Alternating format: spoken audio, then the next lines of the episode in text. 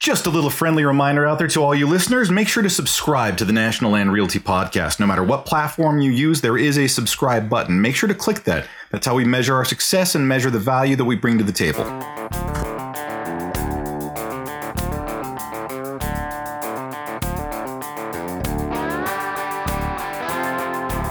Welcome to episode number 63 of the National Land Realty Podcast, where we discuss all things land. Our goal here is to inform, educate, and entertain those of you who own land or are interested in the buying and selling of land throughout the United States. My name is Mac Christian, and I am the Chief Marketing Officer here at National Land Realty. I'll be your host for this episode. Today, we're talking with the crew from Buck Ventures. Cole Cannon, Jeff Danker, and Daniel McVay are here, and we are tackling a controversial topic shot placement and hunting ethics. Now, we have to put a disclaimer on this because there are no shortage of opinions on the topic. Shot placement and hunting ethics are a personal standard the hunters must put on themselves. It's a line that you draw personally, and we aren't judging anybody else's standards. We're discussing our own standards here, and it's a line that we have all established for ourselves. However, make sure to find National Land Realty's social media post on this podcast to chip in on the conversation. We would love to hear your opinion.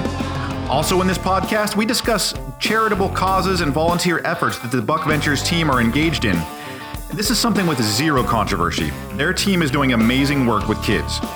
There's a lot of great content here. Now sit back and enjoy.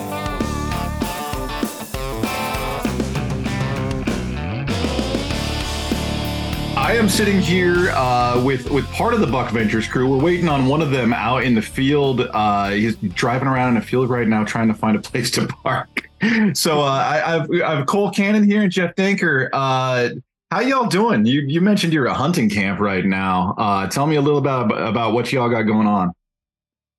Well, we uh one thing we got going on, we got the best cook in camp this week, Miss Arlene. We got to shout out. We've gained a bunch of weight because she's feeding us homemade biscuits and stuff, Mike, and homemade gravy. T bones last night. Yeah, Yeah, we've been eating good. yeah. But Oh, we've had are an unbelievable time. We had a boy in ten years old with cancer, and uh, he shot a doe last night, or he's actually in remission. So praise God for that. And then we had uh, another young man that's got an autoimmune disease in um, with us. And then, you know, many of you guys know Wesley Weaver is, uh, I don't think he's handicapped at all. He's in a wheelchair, but he shoots bigger bucks than most of us. So he shot a 158 um, what, It a few days ago. Monday or Tuesday. Yeah. Yeah, yeah, second so- day of season. Um, yeah, we just had a good time. We've got to share the gospel all week. We've got to have great fellowship.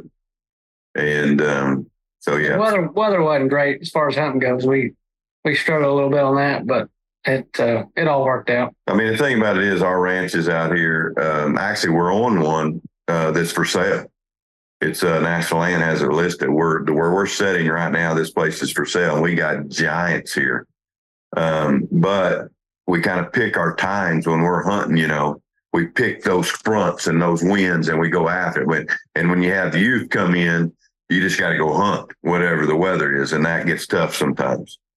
So tell me about this program that you kind of have, or it sounds like a program where uh, you know you're you're bringing in youth that that are going through a tough time or a sort of a life challenge or a personal thing, and you take them out hunting. How did how did you set this up, and and what do you do with this?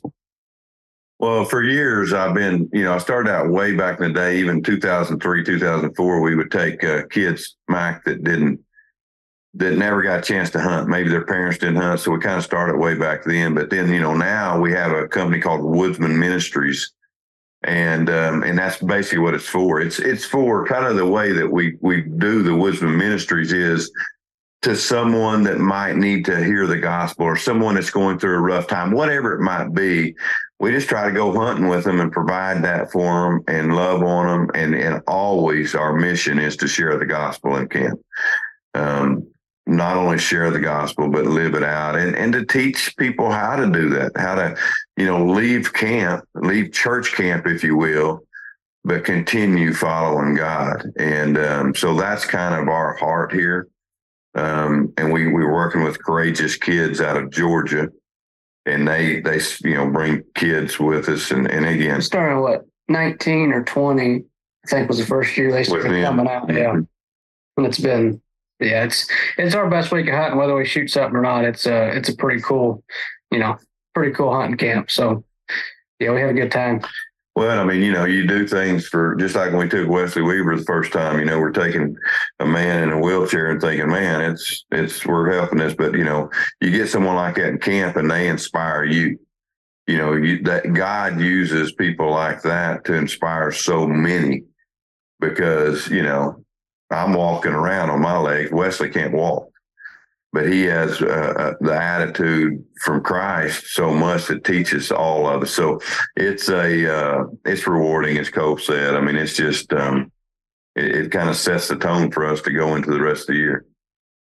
That's a that's a wonderful way to give back. Did, did- how did you all decide to to start doing this thing? Well, again, I think it was just, um, you know, I mean, I ain't gonna lie, I've been selfish a lot of my years, and in, in, as far as hunting, you know, always wanting to do for myself, and and I think it just God impressed that on my heart, you know, years back to say, you know what, God has given us so much here at Buck Ventures, and um, and again, just uh, we did it a little bit, and then they just kind of want to keep doing it, and we just now it's gotten bigger and bigger. You got the Woodsman Ministries now involved, uh, Courageous Kids, and um, we're gonna we're gonna we're gonna do more of it. We're we're getting now where we're doing more, of it, not just one hunt a year. We're doing more of it. And I think that Chase McLemore, who's he's worked for Courageous Kid, he's actually part of our pro staff. And so that's kind of how we got, if I remember, I got hooked up with him. He approached us and, you know, told us what they're doing. And, then, you know, now it's been a couple years later and it's better than it ever has been. The first year we took a young man, Mike, that had uh, he had one leg. His ten year old boy had one leg because they had cut it off because cancer got into it. And um, the boy came out. He was on crutches. He came out, and he was just a go getter. I mean, it changed our life forever. I mean that that episode actually, if you get a chance, go to the YouTube of Buck Ventures and go find that episode. The young man ended up killing a deer, and we shared the gospel all week, and he died six months later and uh, man, it'll touch your heart. It's uh, it's just unbelievable. Again, I know that boy's in heaven, and I know he's got two legs up there. So, um, but again, you, you know the deal. I mean, we all take so much for granted, and it uh, that's what we want to share is not to do that. You know, to put our trust in the Lord and and uh, do for Him. Yeah, I, I had somebody explain it to me once in terms of just being outdoors that you go through life stages and like you go through the youth stage where you don't really pay attention to what you're doing or affecting and you're just in it for I need to go out and get my hunt done and do my thing. And then they, they segmented life into graybeard and mossback. It was the was the kind of joke uh-huh. terms and like you hit the graybeard stage and you start divulging uh-huh. knowledge and it's more about helping others. Then you hit the Mossback stage, and then like you're trying to bring in people in the whole time, and then like you barely do any hunting yourself. It, it's like you learn you learn to hunt virtually through teaching, and Uh-huh. you, you kind of you you get kind of fulfilled that way. And I, I've noticed that because I've I've done a few volunteer programs myself where it's it's more fun to watch somebody experience something the first time than it is for me to do it for the hundredth time. No, I agree. I, I I still, I'm not gonna lie, I still like shooting a big old deer, but Oh, nobody's gonna say that. Yeah, Yeah. we all But no, you're you're exactly right. I mean, um, you know, like I said, I just think we all got platforms. We all have things that God's given us, and we need to share that. You know, Yeah. Well, um, so so the the place that you're on right now, you mentioned that that's for sale. Is that your listing or is that how's that set up? It's Daniel and I's listing, um, and it's 2,500 acres here. We're sitting in a lodge here. It's uh, got some alfalfa, some milo on it. It's got monster whitetails and monster mule deer. Unbelievable turkey hunting, unbelievable quail hunting. It's uh, it's a it's a gr- it's a nice place here. Two here. miles from the Kansas line. Yeah, somewhere in yeah, two miles from Kansas. Yeah. What's the and what's the name of this place for anybody searching for it? I think it's called Cimarron. Yeah, I'm not sure. I I know- I know We'll there's get a this link in one. there. I don't remember The, what the they two ranches we're hunting, one of them's called the Wallahatchie. It's for sale now. we're we're with Hall and Hall, National Lands with Hall and Hall on that. So they got us we got a split listing there in the Wallahatchie, and this one's called Cimarron something, but it's the twenty five hundred. Cimarron Trophy Hunting is probably Yeah, what it is. yeah. Um, it's in um, Beaver County, Oklahoma. Yeah, there's two should be two listings in Beaver County, and both of them we have.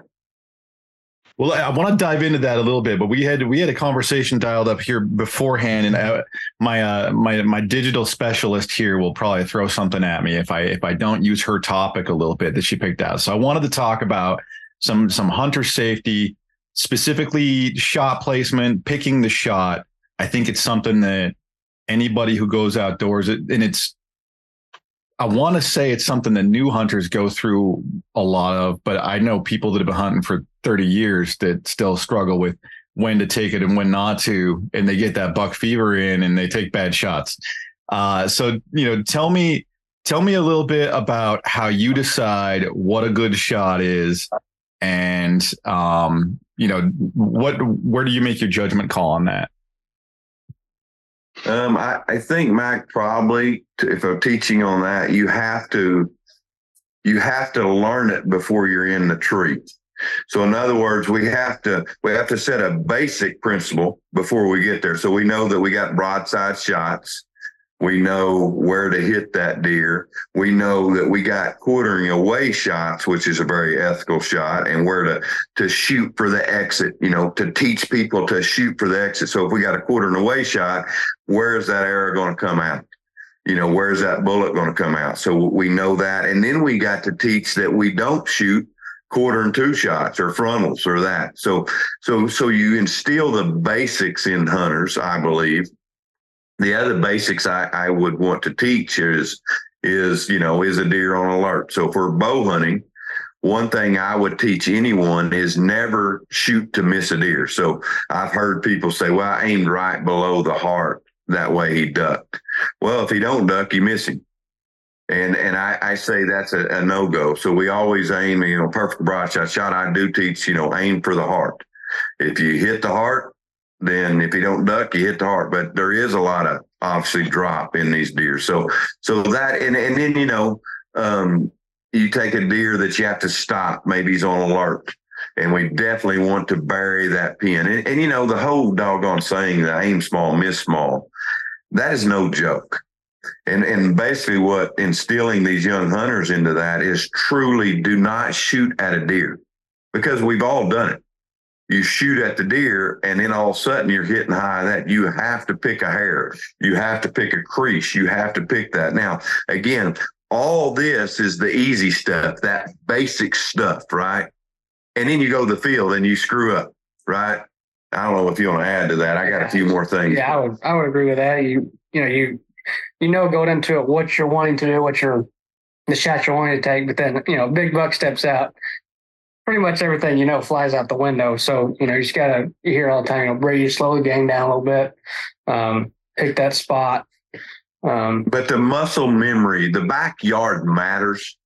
The basics matter. They they do matter. Um, and then I would tell the other thing that I would lean towards is these these guys that are watching our shows. They've watched all these TV shows and now they've never shot deer, but they want to go out and shoot a 150. And and so what I would teach in that is to go shoot some does. I mean, especially we're talking a lot about archery right now, but bloody arrows bloody arrows, you know, them does. Because here's the deal a lot of people can sit in a deer stand and here comes does, and they're not going to shoot them and they're not nervous. But as soon as someone says, okay, we're going to shoot this doe, all of a sudden heart starts going, blood starts pumping, you start getting nervous. And, and remembering to pick that spot is a, a major deal. And so those bloody arrows is what stacks up to make you a good hunter. And Chris, I mean, even me, I'm 51 years old, and there's many times now that I I, I go, man, I don't know if I picked a hair. You know, because it's still, but it's so muscle memory, and I know how to do it. And, and you go, you know, we can we can definitely dive more into this of when to draw, when to, you know, uh, man at a deer or whatever. Well, I think part of it too is knowing, you know, knowing your abilities, whether you're a, a beginner or you've been hunting 30 years, especially, you know, say uh, a female who's drawing a bow at 45 pounds is going to have a totally different range and you know than maybe us who are shooting 70 pounds and he's got like 30 inch draw and shooting 50 feet a second faster. It just kind of depends on your abilities and what um, you know the weapon you're using and you know how comfortable you feel exactly. at 20 yards compared to somebody who you know you might shoot a one at 60 yards and feel confident. It just kind of depends on you know your level of confidence and what you think you can. Well, and I think in deal here too is a guy we have to teach. You know, this is a, a deer's life, and this is serious business. We don't want to try to get lucky. You know, you you got to put in the time. And again, we're talking a lot about archery, but even gun too. I mean, you know, the gun deal. I would I would tell someone this: if you're a beginner, you, you, you got those two shots, a quartering away or a broadside. Someone like myself or Cole, whatever, lots of out there, whatever. And let's just say a deer. I mean, we shot a deer, what, 30 yards in Iowa two years ago with a muzzleloader. I shot him straight on. I would do it time and time again now.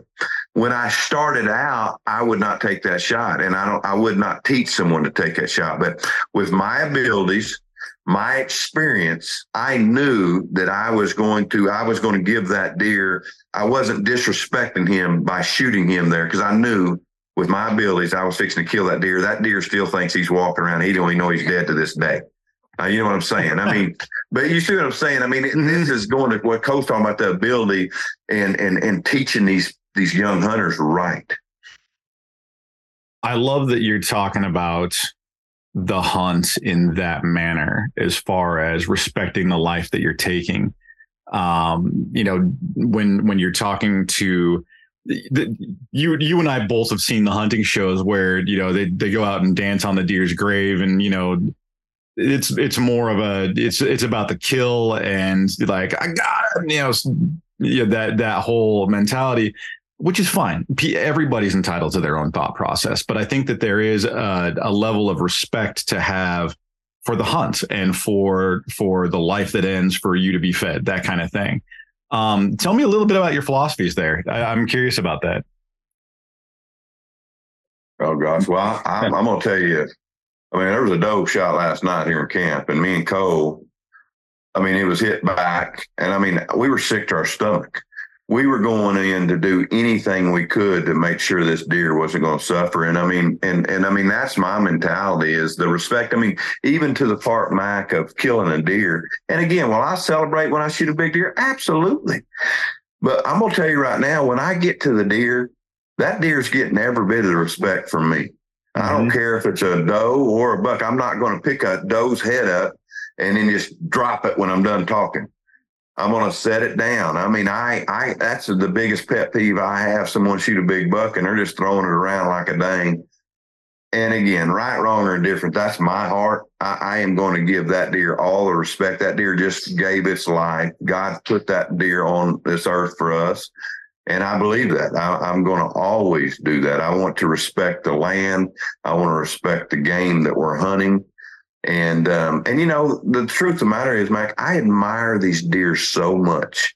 I mean, I'm the guy. I think my our entire crew here at Buck Ventures, we're the people that's going to church on Sunday morning in our good clothes, and you look out there and see a doe caught in a fence, and we'll ruin our dang slacks, everything we got to do to go cut this deer out of the fence, and then go try to kill that deer that night. You know what I mean? that that to me is our mentality. Yeah, you got anything to add? Oh, sorry, Cole, go ahead. Oh, I was just going to just add that kind of to this point. I mean, we we love to hunt, but I think it's because we love we love. I mean, we literally love these animals and their will to live, and just um, uh, they're just kind of incredible. If you start thinking about what they have to go through every year, um, yeah, we we really try to respect them as best we can. Um, well, and teach that. I mean, these kids that were in camp, we we try to teach that. I mean, I think that's what we we owe it to. I mean, this heritage of hunting that God's given us, and to teach these kids the right way because there's a lot of them not being taught the right way. Yeah, Daniel, you got anything to add?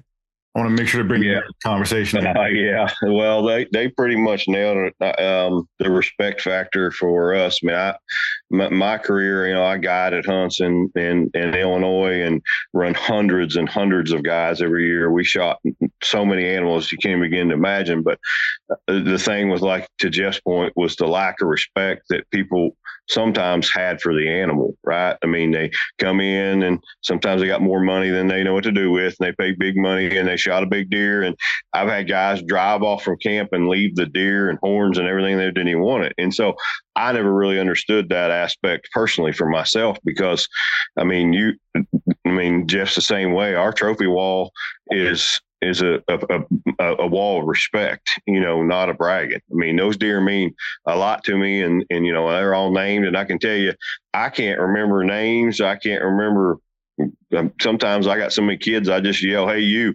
But I can remember the name of the deer and the day I shot it. so, um, you know, I, it, it's it's it's it's what I try to teach in my kids. You know, I mean, me and Jeff, we've been going with youth hunts even before we started this, taking his daughter and my boy to Kansas on another part of the hunt, and that was the most important thing for me when we were there. Jeff, I think you can remember we talked about mm-hmm. a couple of those youth that were coming in where uh, uh, they didn't understand it, you know, because there was a lack of respect for the animal. So, um, just trying to instill to them, it's it's a big deal to take a life. It's not a small thing.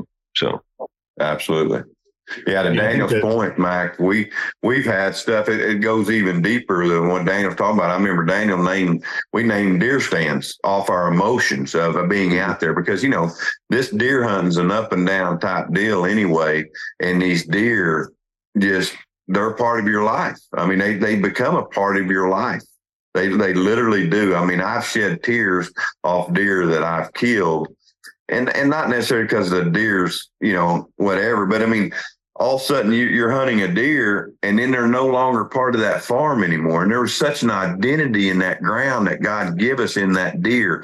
And then the, the, the struggles and the ups and downs of life that we had and that deer helped you get through them.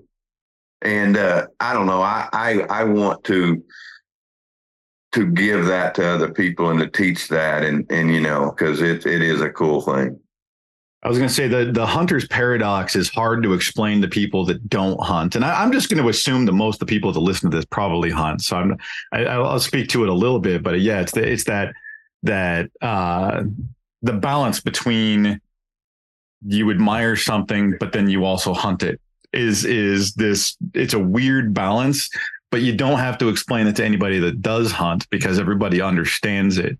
Um, I, you know, except for you know, probably the individuals that you're talking about that, that don't have as much respect for the life that's taken. But I think that that can be taught. Um, you know, tell me a little bit about your how that's grown with you. Like, did did you have you always had that mentality? Is it something that came to you over time? Um, you know, it's because I do. I, I remember just being young and and you know I I joke about it just being like hillbilly games back with my friends growing up and stuff like that. Like there's definitely like you get the bravado when you're younger and you get perspective when as you get older. Is that something you've always had in you though? Is because everyone's different.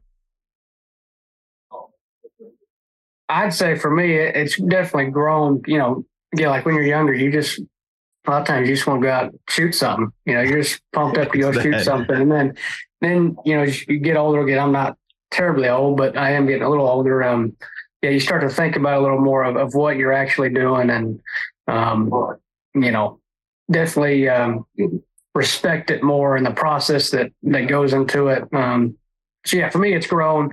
You know, I would say I never like disrespect an animal big time, but um, yeah, there were times I was just going out to shoot something, and you know, we're gonna do whatever we had to do to do that. But now it's a little bit, you know, it's definitely different for me now. Me now, um, as in. Well, I mean, doing what we do, you know, God's give us this platform, this TV show. So there's somewhat of a deal where we do have to prop deer up and take pictures and this and that. And sometimes you're like, golly, is this disrespecting or whatever? I mean, um, I'm not gonna lie, I I had big time moments where I was uh, wanted to be about me, but I never ever I mean, I remember one of the I shot a doe way back in the day and and didn't hit her good, and she was down there, you know, and I literally couldn't get out of the tree fast enough. I was dang near in tears time I got to her trying to get her put out of her misery, and and um, you know these things happen.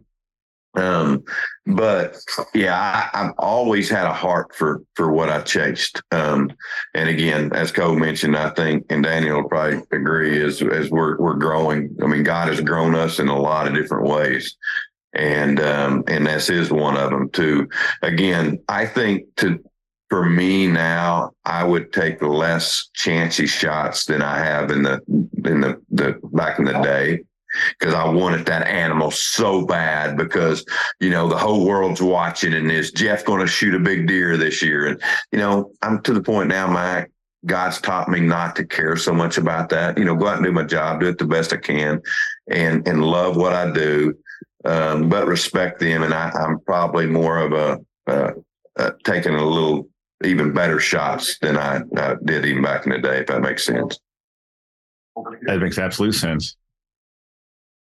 Danny, you got anything? If you, if you, want to start hunting a little less because you don't want to kill anything else, I mean, I, yeah, Cole's willing to fill that void.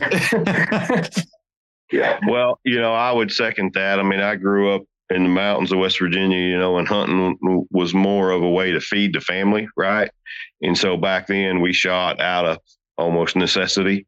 And I think the older I've gotten and the more deer we've been around and the deer we've chased and some deer, Jeff, you can, we can go back and name, you know, a hundred deer that we were never able to get or were successful for with and, and a whole new appreciation for the animal itself actually builds for me the longer i've done it the more i appreciate the animal the more, and i think with the appreciation comes more respect you know um, because uh, it's and and i've we've had the pleasure of hunting uh, pretty much every North American big game animal, and it's still the smartest animal. So when you're able to outwit that and you do it the right way, um, and and to Jeff's point they made earlier, there's nothing more devastating than than wounding an animal. I mean, um, you know, I, me and Cole had a bad experience a couple years ago. I shot a 200 inch deer high, and I was more worried about the fact that he was wounded and I couldn't find him than I was for for losing him. You know, um, and and I think that become more and more and more. The more we're out there, the more we experience it, and the more it's actually part of who we are. Yeah, I think it's an evolution process. Just is for like everyone as a person, right? Because you go through you know, Cole spoke to it.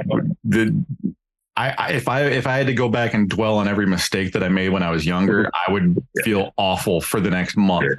You know, it, it, just there there's a lot of things I can look at and be like, yeah, I'm not so proud of that one. But I think that's what gives you know those mistakes build who you are and gives you perspective to look back and say, I'm I'm here now because of those mistakes and, and you know I was selfish or I, I took a bad shot or I, I you know I, I just the getting the buck on the ground meant more to me than doing it well you know that those kind of moments so as far as and, I kind of I trailed that off there at the end. It was like a bad lead off for y'all, but I wanted to. it was a point to be made. Um, well, so how you know you all have grown over time. Is is it more about teaching now, or you know, you mentioned you still have the thirst for it. You know, you're still getting out there in the field. Obviously, you're not hanging it up anytime soon.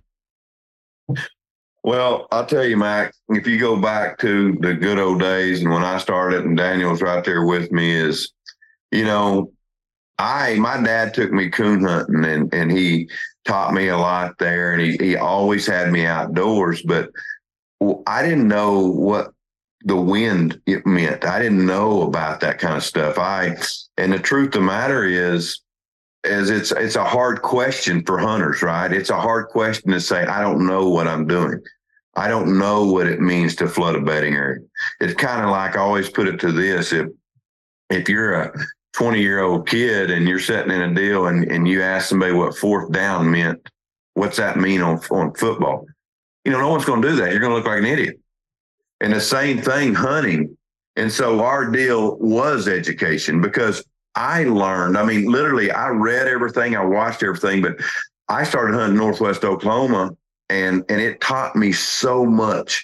I would I would learn, you know, I, I remember I'll never forget I was I was seeing a doe, she was coming to me and she smelt where I walked, but she wasn't even at my trail yet. She had winded it where I walked.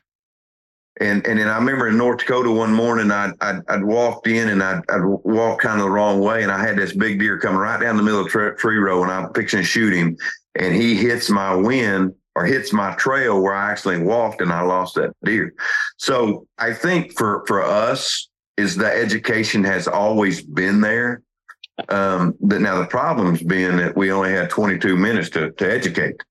You know, now we got YouTube, whatever, more and more, and so I think our heart is to educate, is to teach these these boys or girls or whoever it might be, or a, a eight year old boy or a thirty five year old man that never got to learn that he could turn on our channel, and he don't have to ask someone how to play the wind and be embarrassed. He can learn it, and um, that is actually what we're heading out to do more and more. I mean, we have a, a, a on our YouTube channel we have a a uh, where you feel me talking about calling Mm-hmm. and calling, uh, calling in a deer and just going through and not belittling anyone, but just telling them how it is. You know, you ain't got to sound perfect. This is the, the deal, whatever, from my perspective. And it's what at a hundred thousand or, you know, it's got a lot of views. And because people are, they're needing to know that. Those are, that's, I, I like that approach. Um, you know, we, we started out the conversation on shot placement when do you not take the shot? What what, you, what decides for you that you know what this just isn't the day? oh, that's a that's a heavy one. Uh, I think there's personally, I think there's several factors. Is uh, whether it's bow or gun. I think it's um, man. I'm again we're we bow hunt and rifle hunt, but as far as bow hunting goes, I think distance maybe even the wind, you know, if it's a heavy, you know, 30 mile hour crosswind or something, and you got a 40 yard shot, sometimes you, you just don't feel confident. You can't hold steady. Um, what else? I mean, well, I mean, I think that again, it goes back to preparing for that day. So when you prepare in the backyard with archery, you prepare at the gun range with your gun, you prepare your ethics for the basic stuff. But then that day, you wake up to a 40 mile an hour wind, you have to prepare yourself then, right?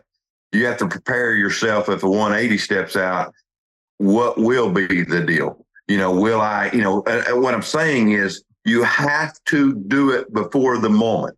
So today I'm going after this buck. I got a 40 mile an hour wind. I'm not going to shoot him unless he's 30 yards or in or, or whatever that might be. Um, you know, the other is, is is is that like I said, you gotta. I, I again, I, I can't state it enough that you have to be prepared before you get in the moment. You know, because you you won't have the willpower unless you set it then. And and again, back to the respect, and uh, again back to the no shoot, is it's got to be about the animal and not about yourself. That's the big deal. It's got to, your mind has to be prepared about that. Can I make an ethical shot in this situation?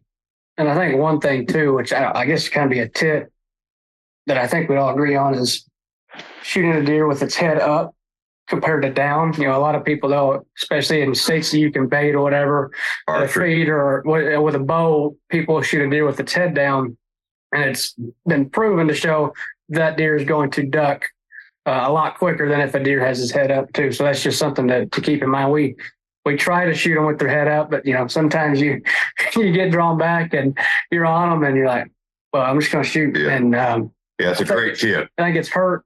It's hurt more than you know. It's helped to you know if you let them get their head up, you have a better chance of that deer not ducking eight nine inches or whatever it may yeah. be.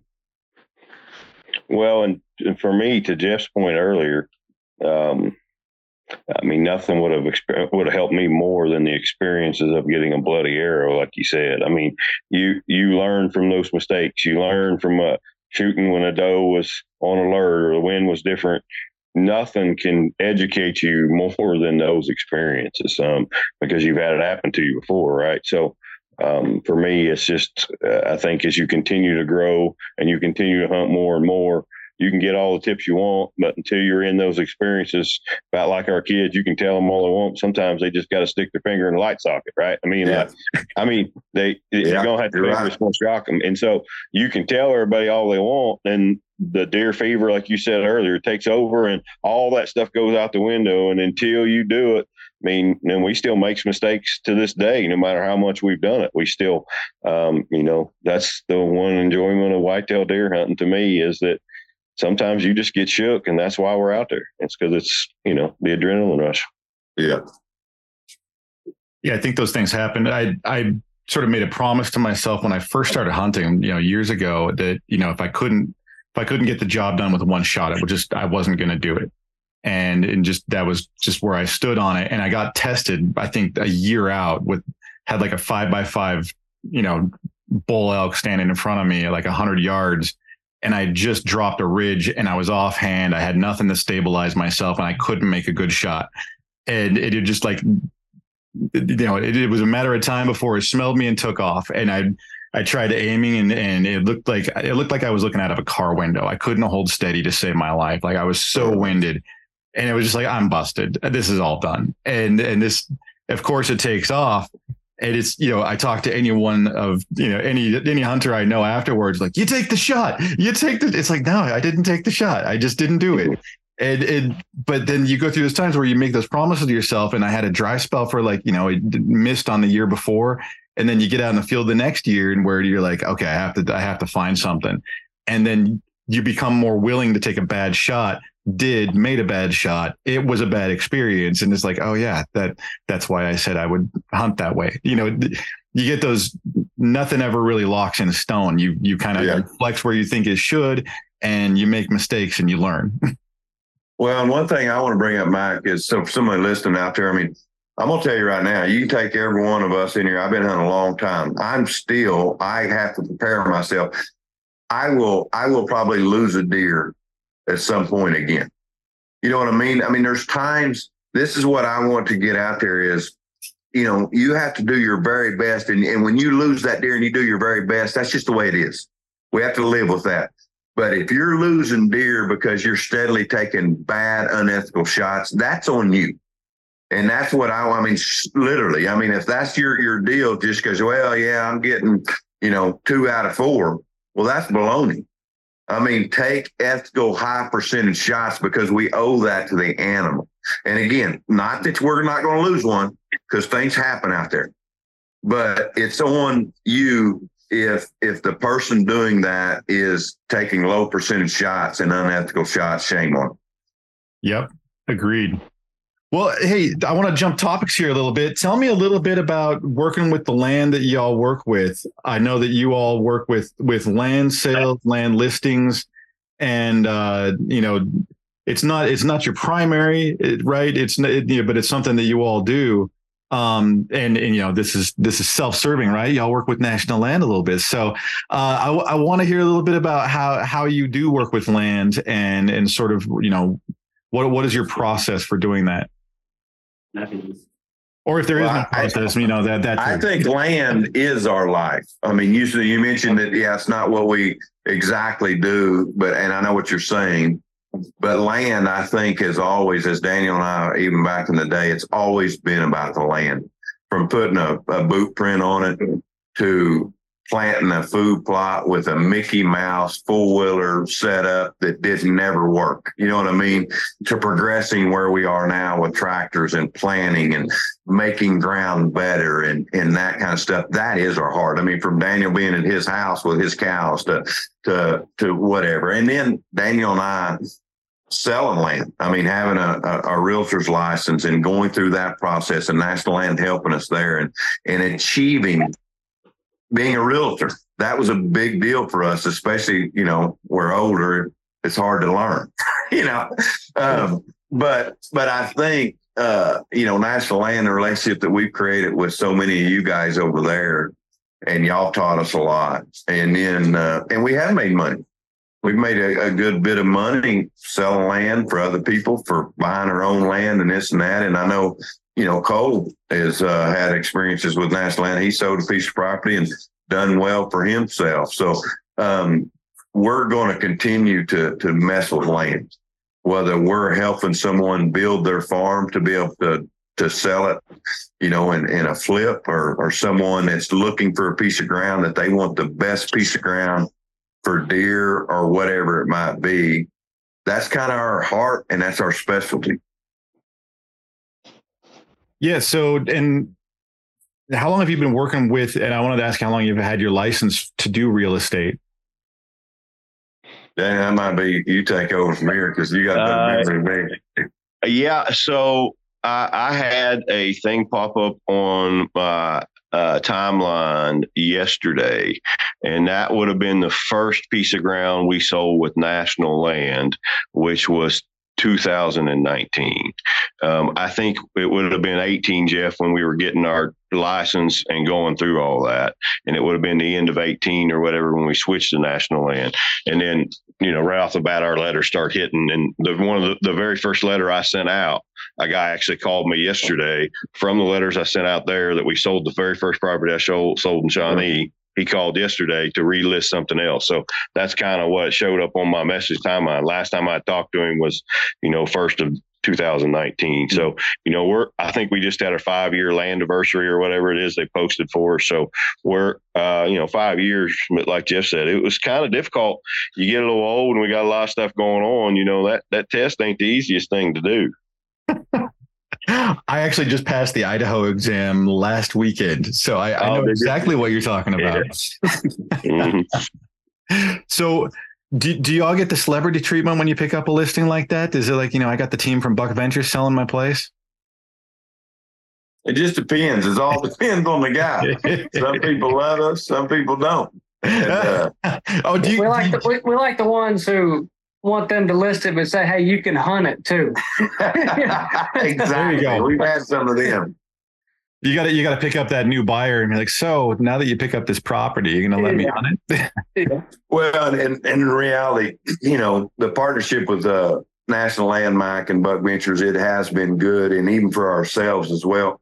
so, you know, we have we have an outlet, right? We have 300 some thousand Facebook followers. We got this, we got that, we got national TV. So when we pick up a list and we put it on TV, we put it on all that. We do that for other realtors as well inside national land. And I think, I think we're building up even some of the the real estate guys. And when I say that, they they've done all their hard work. That's all them. But we have another outlet to put their name out there, to put their listings out there, and um, and so the thing with the Buck Ventures Facebook and Buck Ventures following is the people we get to, um, and we do get it in front of them, they're potential buyers or they know people because that's their heart too. Um, and so it's helped us. I mean, we've sold a lot of ground just because of Buck Ventures, I believe. And uh, we'll continue to use that to push that ground. And, you know, it's all about relationships at the end of the day. You guys know that and treating people right and that's why National Land's been so successful is because of these guys that are so hardworking. You know, these these realtors, the real estate guys that are with National Land, they're second to none. They guys are working their tail ends off and and they're treating people right. You know, you said something there that makes me want to follow up on it. You mentioned that some people are not as into the show. Uh, you, you guys get haters on on social media? Every now and then, we'll get a message or a hundred a message yeah. for a hundred. Cole, Cole's Cole, we have, you know, he's younger. We've already been through a lot of stuff he does, but he gets so mad. He's got smoke coming out of his ears. And I'm like, dude. so every now and then I got to push him back because he'll be responding to him. I'm like, Cole, you're going to have to just let it go. Give it 24 hours, man. Don't do whatever's in your head right now. yeah. I try to respond nicely. Sometimes I get a little probably get a little sarcastic. well, yeah, and it's work, you know, I need to work on it. I was gonna say y'all have like you got a lot of irons in the fire between you know you got the show, um, you know you, y'all do you know land land improvements and helping people out, and and you do real estate, and it's just it's a lot of hustles around the land, right? And and you know someone from the outside could look at that like you know like oh these guys are just trying to like work you know their audience and, and do that kind of thing. I'm and I'm trying to I'm trying to pick it apart on how you can see that negative. Sure. But when I but when I look at it, I'm looking at you all sitting in a lodge in in the middle of wherever you are, taking on kids with challenging life conditions. You've given up weekends to do this, and this is something you do on the regular. And so, whatever work you're putting in is going back out there into the world on some level. I mean, you dedicate a lot of time into educating people and bringing stories to people. Um, I don't think that there's a lot of negative you could say about that. So I just want to make sure to, you know, to, to say that and then to thank you for your support of National Land Agents. There's several agents that I know that that have worked with you all that that speak so highly of the the influence that you've had on that of the the you know the press that you've helped give them for their listings and stuff. So sure. almost everything I see you all doing is giving back on some level. Well, I, first of all, I appreciate that big time, Mac. But I mean, I I want to. I do want to say this that we have struggled. We have we've we've had our moments. We we've done things wrong over the years. I mean, we've had you know, and I say we myself, I've had wrong hearts. I've had wrong motives at times. I've, I've learned a lot. God's brought me and, and us through a lot. Uh, and I just want to say that. I mean, God is still working us and he's given us a heart to take people and, and this and that. And he's given us this. And I, I want to point it all back to him because, you know, uh, I sure don't want to toot our own horn. We, we've been through things that regular people go through. We've been because we are regular people. I mean, and um, and again, yeah, God is using us, using our platform, and we're going to continue that way. Um, you know, Lord willing, and um, but like I said, I. I, I just want people to know that I, I messed up big time, lots of times. Yeah, I let's attest to that. Yeah, go go Cole Cole could give us all the dirt there. I was gonna say, yeah. I yeah. think that's how we become better is to make lots of mistakes. You know, you, you don't. Some of us got to touch that stove. yeah. I was gonna say, Daniel, you got anything to add? Anything? I want to. I want to give you. I, I got you. Like oh. you came in. You, you were driving half this time, and I want to make sure I got, I got your platform here for you. yeah. Yeah. Oh no, that's um.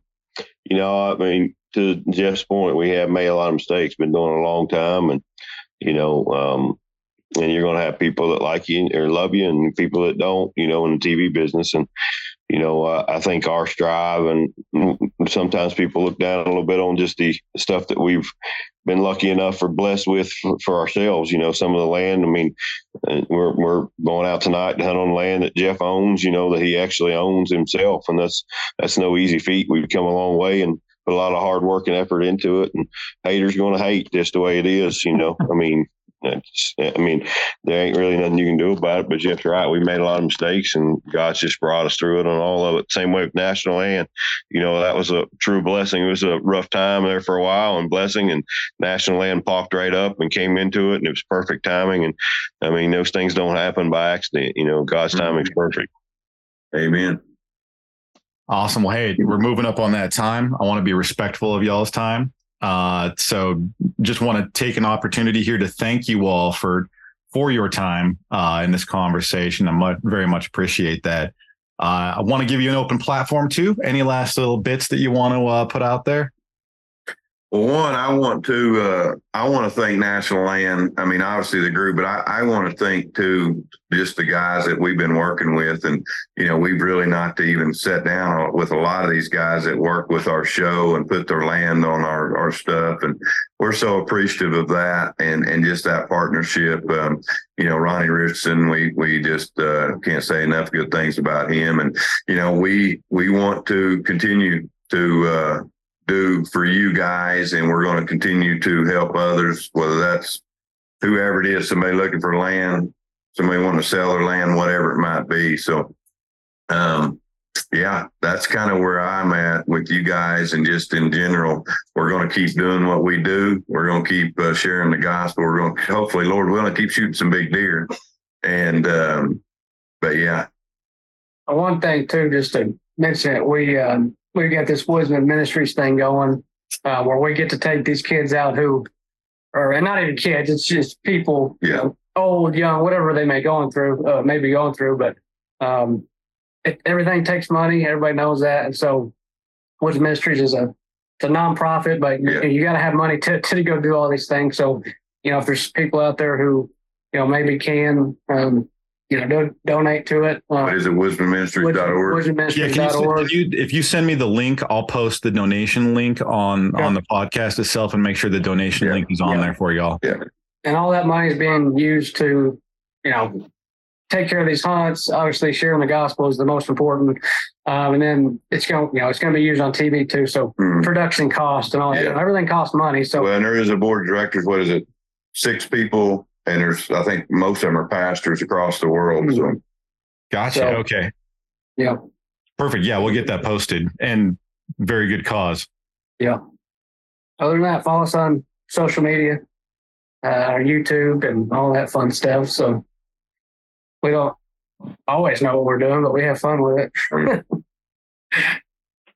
right. Well, Jeff, Daniel, Cole, very much appreciate your time yet again. Hope to talk to you again soon. This concludes episode number 63 for the National Land Realty Podcast, discussing shot placement, hunting ethics, and volunteer efforts with Cole Cannon, Jeff Danker, and Daniel McVay of Buck Ventures. You can learn more about land ownership and the buying and selling of land at nationalland.com.